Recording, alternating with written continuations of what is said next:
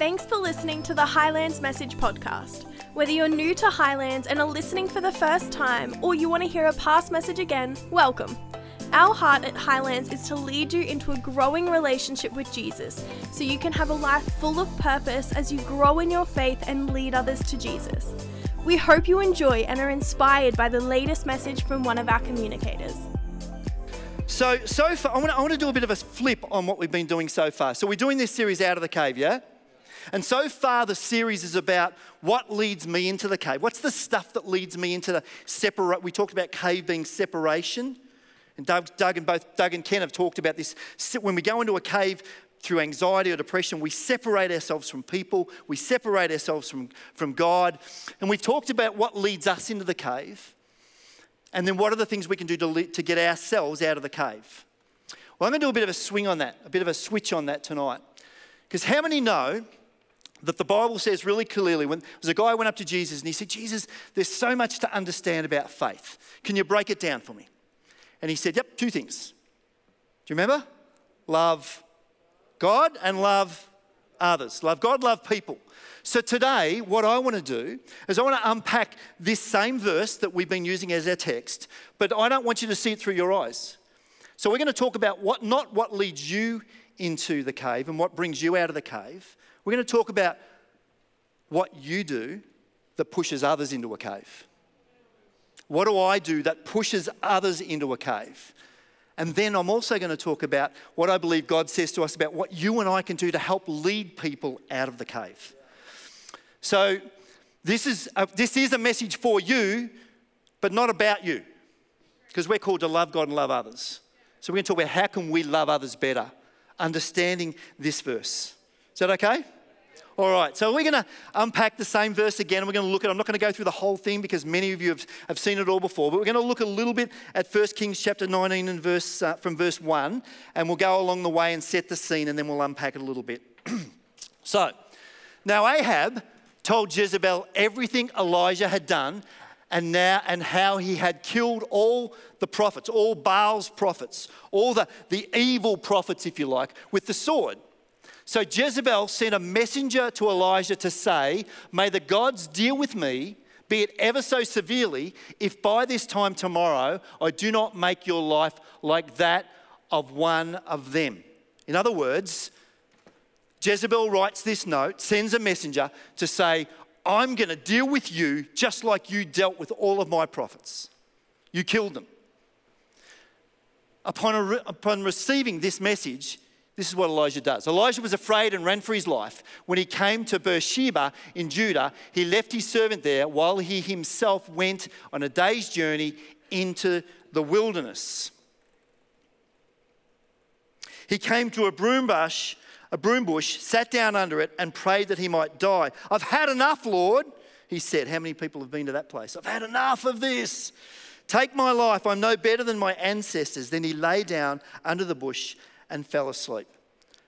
And then the story goes on that an angel appeared to him twice and provided food and encouragement and direction. And he traveled 40 days and nights, still in fear, and then he hides in a cave.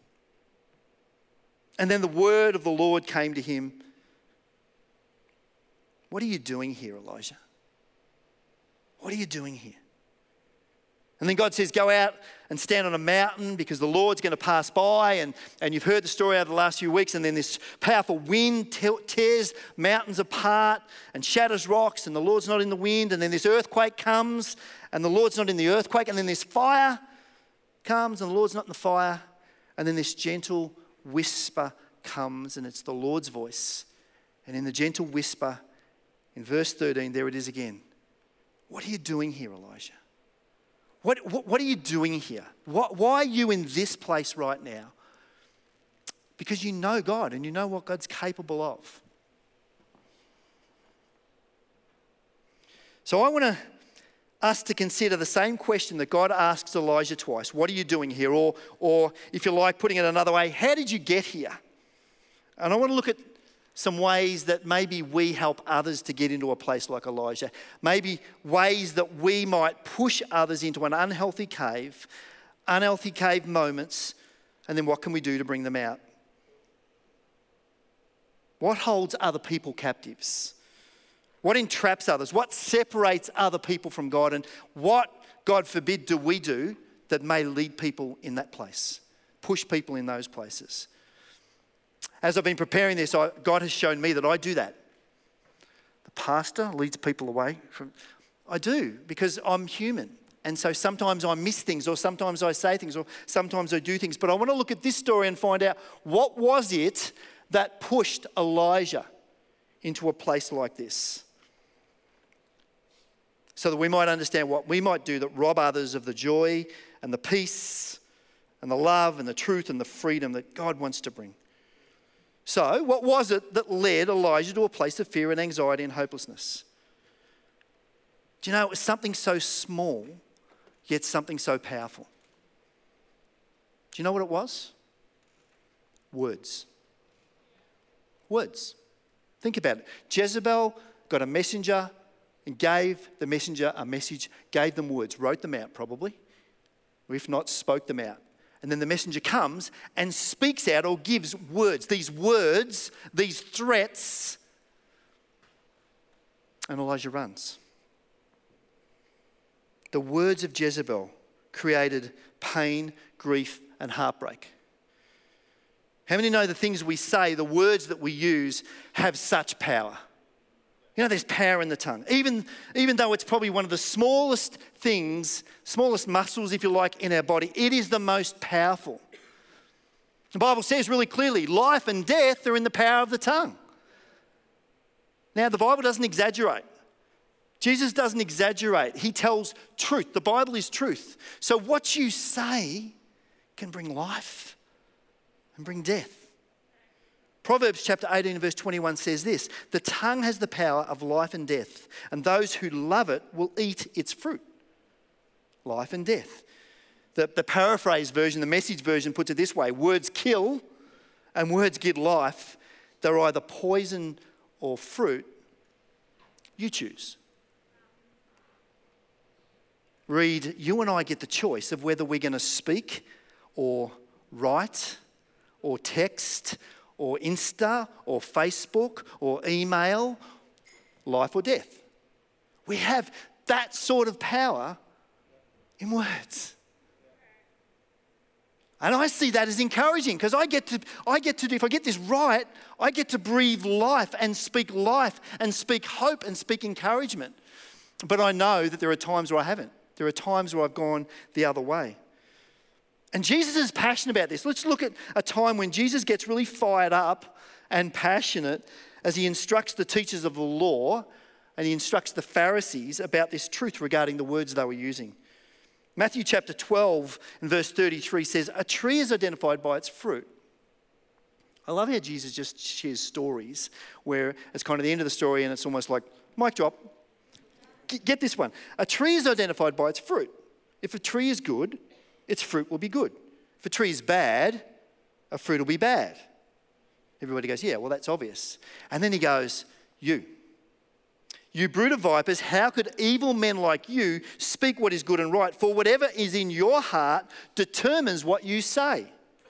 A good person produces good things from the treasury of a good heart, and an evil person produces evil things from the treasury of an evil heart. And I tell you this you must give an account on Judgment Day for every idle word you speak. Verse 37 the words you say will either acquit, acquit you or condemn you. Do you get that? And we're going to stand before the Father and He's going to say, let's just look at how you spoke. Let's look at how you text. Let's look at what you put on Facebook. Let's look at what you put in Insta. Because these words are going to either acquit you or they're going to condemn you. Wow. You know, I was sitting around a leaders' meeting a few years ago, and I, I got our leaders together at the church, previous church, a couple of churches ago that I pastored, and I got our leaders together, and I asked them a question. I said, as part of a kind of a uh, personal development time, and I asked the question. I said, "I want you to tell me a time where words that were spoken over you had an impact on you. Tell me about a time when somebody spoke something over you, and it really had an impact on you." And these were leaders within the church youth leaders, uh, children's ministry pastors, associate pastors, leaders within the church. And each of them told a story, one after the other, of negative words that were spoken over them.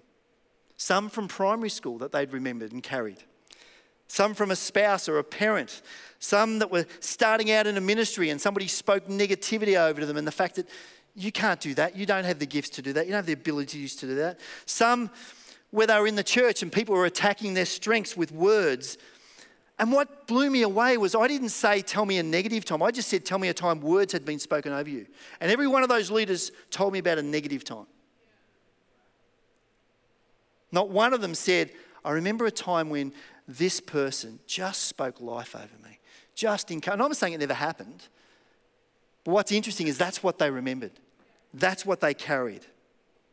You see, hurtful words stay with us. Why? Well, there's an old saying. You know exactly what I'm going to say. Sticks and stones may break my bones, but names will never hurt me. Words will never hurt me. Names will never hurt me. How many know that's a lie? That's a lie. It, it, it's absolutely a lie. Names and words do hurt, they're so powerful. The words we've spoken other can give life and death. So what I'm going to do now, I want to smash out a few proverbs. Can I smash out a few proverbs? Can we, can we get into the scriptures and really understand this? Get into the word a little bit and understand the power of this. Because I don't want you just to see this and go, well, okay, Murray's telling me I've got to be nice to people. It's, it's so much more than that. So much more than that. Proverbs 18, 19. An offended friend is harder to win back than a fortified city. Arguments separate friends like a gate locked with bars, but wise words satisfy like a good meal. The right words bring satisfaction. The tongue can bring, there it is again, death or life. Those who love to talk will reap the benefits or the consequences.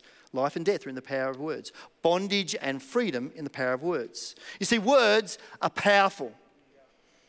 Everything you've said this week has either lifted someone up or tore them down. That, that's what happens with the words that we say and the words that we write. You know, I'll come back to the Proverbs that we're going to smash out. In World War II, there were these US posters showing a drowning soldier in the ocean.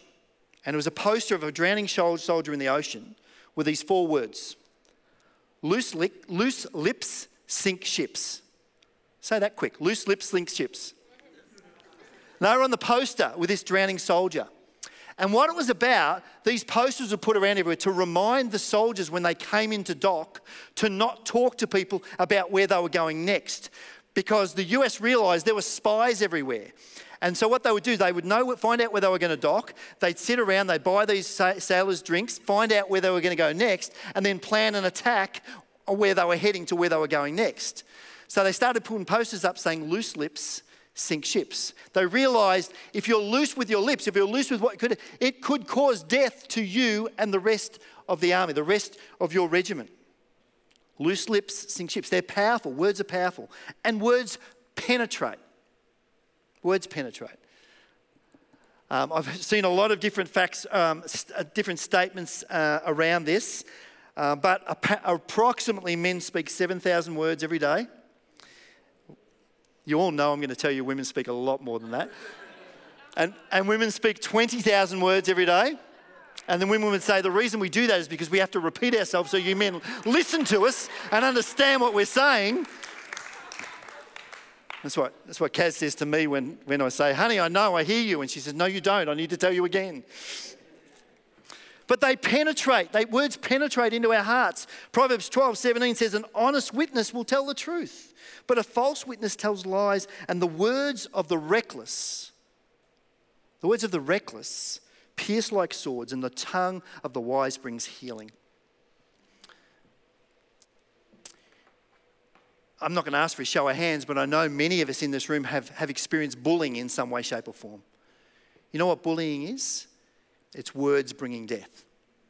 It's negative words being spoken over us, texted over us, insted over us, Facebooked over. When I say words spoken, I'm talking about words spreading out, penetrating out. That's what bullying is. Our words can be like a torpedo into relationships. They can ambush reputations. Proverbs 12 25 says, Anxiety weighs down the heart, but a kind word cheers up. Think about a time when somebody came to you and they spoke just the right word at just the right time.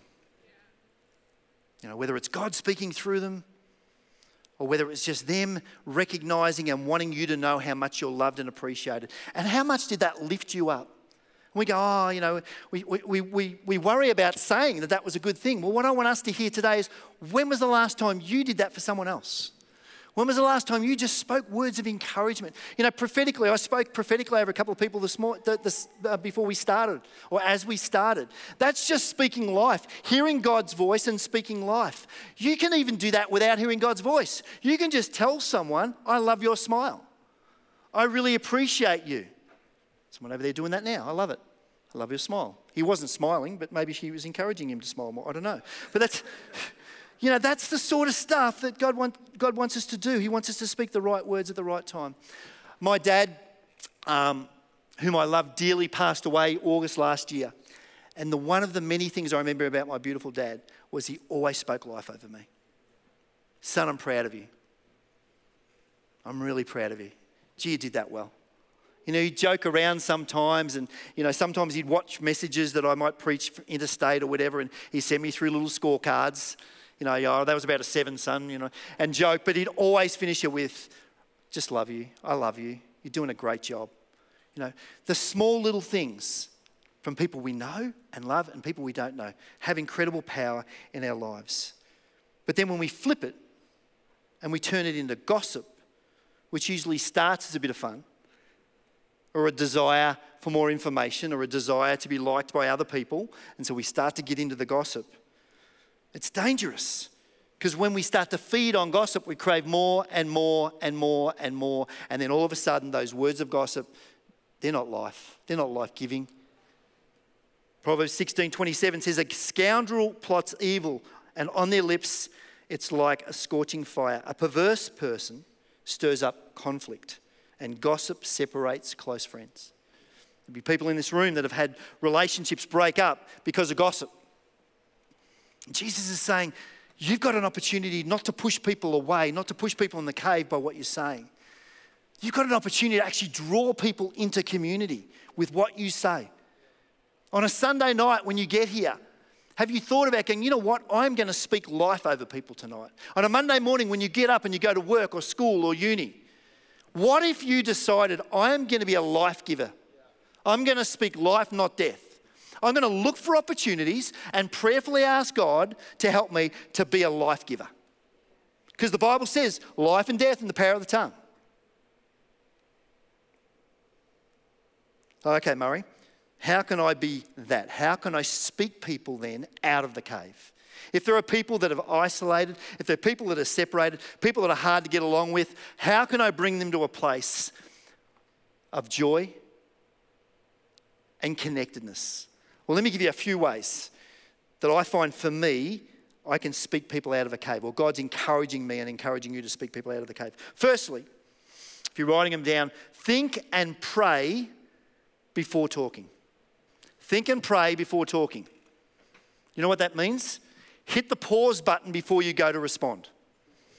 How many people, something happens, you say something, and then you go, Oh, I didn't mean to say that. And you're trying to get your foot out of your mouth because of what you just said.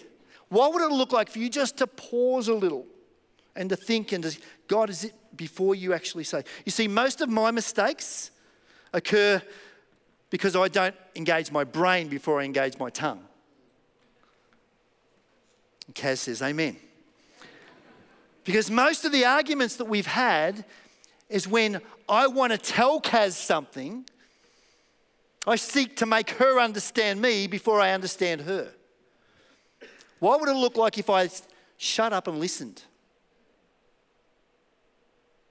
Paused, hit the pause button, and really listened before I spoke. In a short book called The Tyranny of the Urgent, Charles Hummel says it's often best to tell someone, I can't give an answer to that request until I go away and think and pray about it first. Sometimes it's okay to say, Can I get back to you on that? Sometimes it's okay to go, they say something, it hurts, and you just go. I preached a message a while ago that talked about, about how you breathe God. And what I mean by that is, God, I want to hear your voice. What do you want me to say? God, I want to hear your voice. What do you want me to say? So, in a breath, in a breath that can stop you from saying something that you're going to regret later and something that might push people away rather than bringing them in. God, I know you're with me. What do you want me to say? What would it look like for you to hit the pause button? To seek first the kingdom of God, to seek first God before you make that response. Think and pray before you talk. Second, talk less and listen more. This flows on with what I was saying. Talk less and listen more. The Quakers, which is a, a, a, a, bunch of people who, who live a certain lifestyle, live a very natural lifestyle. The Quakers have a saying, and I love this saying. They say, never break the silence unless you can improve on it. How many people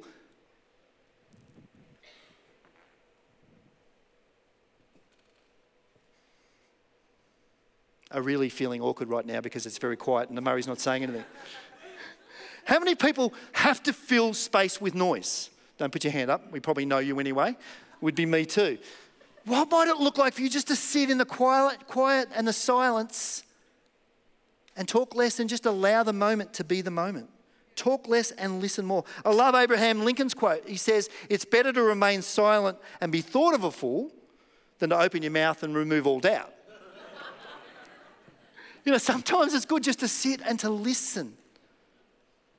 Seek first to understand before you're understood. Ecclesiastes 3 7 says, There is a time to be silent and a time to speak.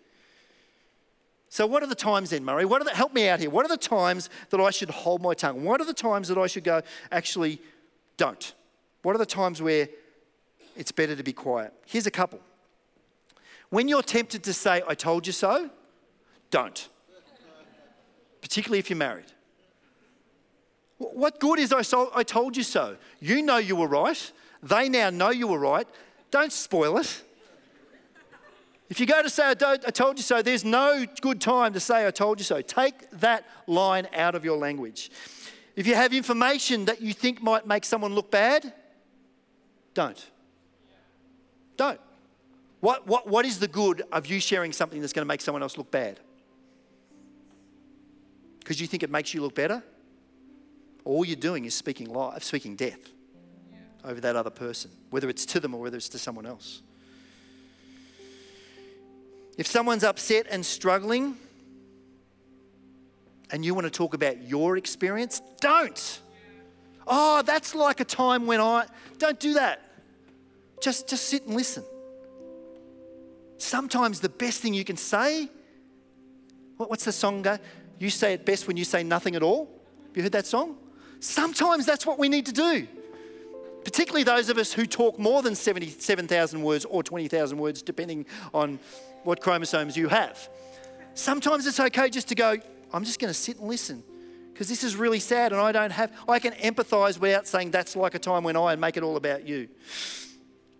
When you want to correct, when you want to correct someone on a minor point, so, like when they're telling a story and they're telling, it, and you were there and they're telling a story, and you know, I went to this restaurant and, and I ordered a, a drink and I was drinking my Coke. Oh, no, it was Fanta. you know, you don't have to, if it's a minor point, just don't, it doesn't matter. It doesn't change the story. It's okay to just sit there and listen. Listen more, talk less. When you want to tell someone about yourself, when you want to impress someone, and brag, don't. Don't. Just allow them, build other people up. If we're about loving God and loving others, then we don't have to build ourselves up. You and I should be so confident in who we are in Jesus that I don't have to tell someone else about who I am and how good I am and what I'm about. What I should be doing is telling them about them. I should be able to turn to Brian and say, Brian, the what you do on social media in this place is amazing. And the changes you've brought and what you're bringing into this place is incredible. And we're seeing an impact from that. And so you don't make it flattery, you don't make it smoke and bubbles, you make it truth. And you seek truth and you speak it out. And you speak it out and you speak it out. See, we're given two ears and one mouth for a purpose. Listen more, maybe for some of us, speak less. Proverbs 18 13 says, Sprouting off before listening to the facts is both shameful and foolish. Next one, real quick encourage others. There are people all around us who are discouraged. So use life giving words to build them up. I wonder how many words of encouragement you've spoken out this week. How often have you sought to encourage one another, the scriptures say? Well, how are you doing with that? With your words and your words.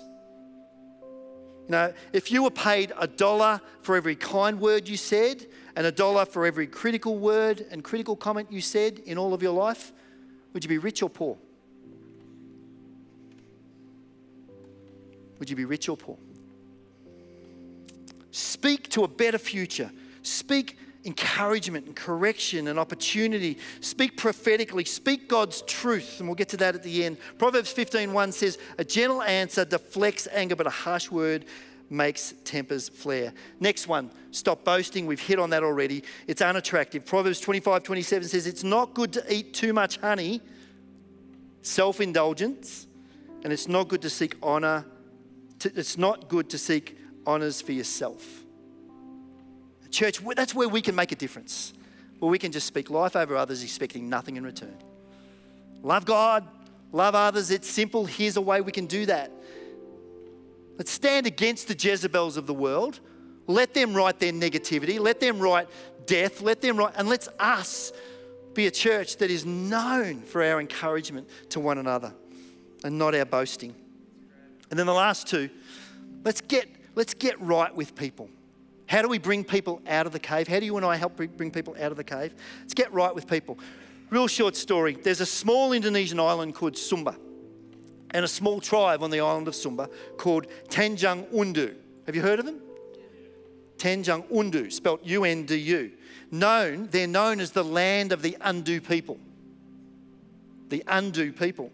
And they're gifted with this, this function. They say it's a genetic function. I'm not sure how it'll work, so I'm, I'm not kind of I don't understand how it all works, but they're, they're gifted with this undo function that allows them to really quickly take back something they've just said, and it's as if it wasn't said. Husbands, how cool would that be? Boyfriends, how cool would that be? So the last thing they said, they can take it back without anyone ever knowing or realizing or having any impact. So a husband speaks harshly to his wife, no harm, just hit the undo button. Two people are gossiping about someone in church, they realize it, no harm, just hit the undo button. A word spoken in anger between two lifelong friends, but the relationship doesn't rupture because they just go, you know what, undo. And it's forgotten, it's forgiven and forgotten, undo. Now, God didn't make an undo button for the things we say, but He created something called repentance and restoration and forgiveness. And it comes in a word. You know what that word is? Sorry. Sorry. So we get we get to say sorry. We get to say sorry. We get to say, God, I'm sorry to you for what I did. And we get to say sorry to others. When was the last time you said sorry? I wonder whether you need to repent or go to someone and ask forgiveness for what you said. Maybe you've been carrying hurtful words yourself, and this has come back to yourself a little bit, but maybe you just need to let it go and forgive yourself and forgive that person and move forward. Final one, I'll close with this. We want to live right with God. See, God wants us to speak God's words over others. The most powerful words there are are these words. He says, Speak scripture, speak truth over one another, speak scripture over one another. The only way we can speak it over one another is know the word of God. Speak the word of truth, speak words of encouragement, Use words for His purpose. Commit to building up and not tearing down. It's so good to see you. You know, you were born for such a time as this. You are such a blessing to my life. Do you know how needed you are? Now, I'm saying this to you, but I want you to think about who can I say this in terms of others? Because remember, we're talking about loving God, loving people. We're talking about what can I make a difference in bringing others out of the cave. But you know how you feel when you receive this. So, what about saying it? You're an overcomer. You've been given a purpose. You are God's perfect design, you're His workmanship. What you just did was amazing. God's not finished with you yet. That is all Scripture. That's all the Word of God spoken out over people. Life and death in the power of the tongue, bondage and freedom are in the words we speak. So speak life. And as I close, how many know that the greatest and most powerful word that you and I can speak is actually a name. The name above all names. In whom we have freedom, in whom brings healing and wholeness. That name is Jesus. And when you speak the name of Jesus over situations, over circumstances, over people, watch what happens in their life as you pray over them, either with them or not with them, and you pray the name of Jesus, the most powerful name, the po- most powerful thing that can come out of our mouth is the name of Jesus. What would it look like to speak his name over situations and over circumstances and over your friends who you know are locked away in bondage in the cave? The name of Jesus. Produce good fruit by taking control of your words. Because you and I can have a life changing impact on others when we choose to speak life. I wonder how many tonight are in a place where you go, you know what, Murray, that's an area I need to look at. With God's help, I'm going to be a life speaker. I'm going to give life with the words that I write and the words that I speak. Imagine us being known. That is such an encouraging church. They are encouraging people because they care more for others than themselves. Let's pray.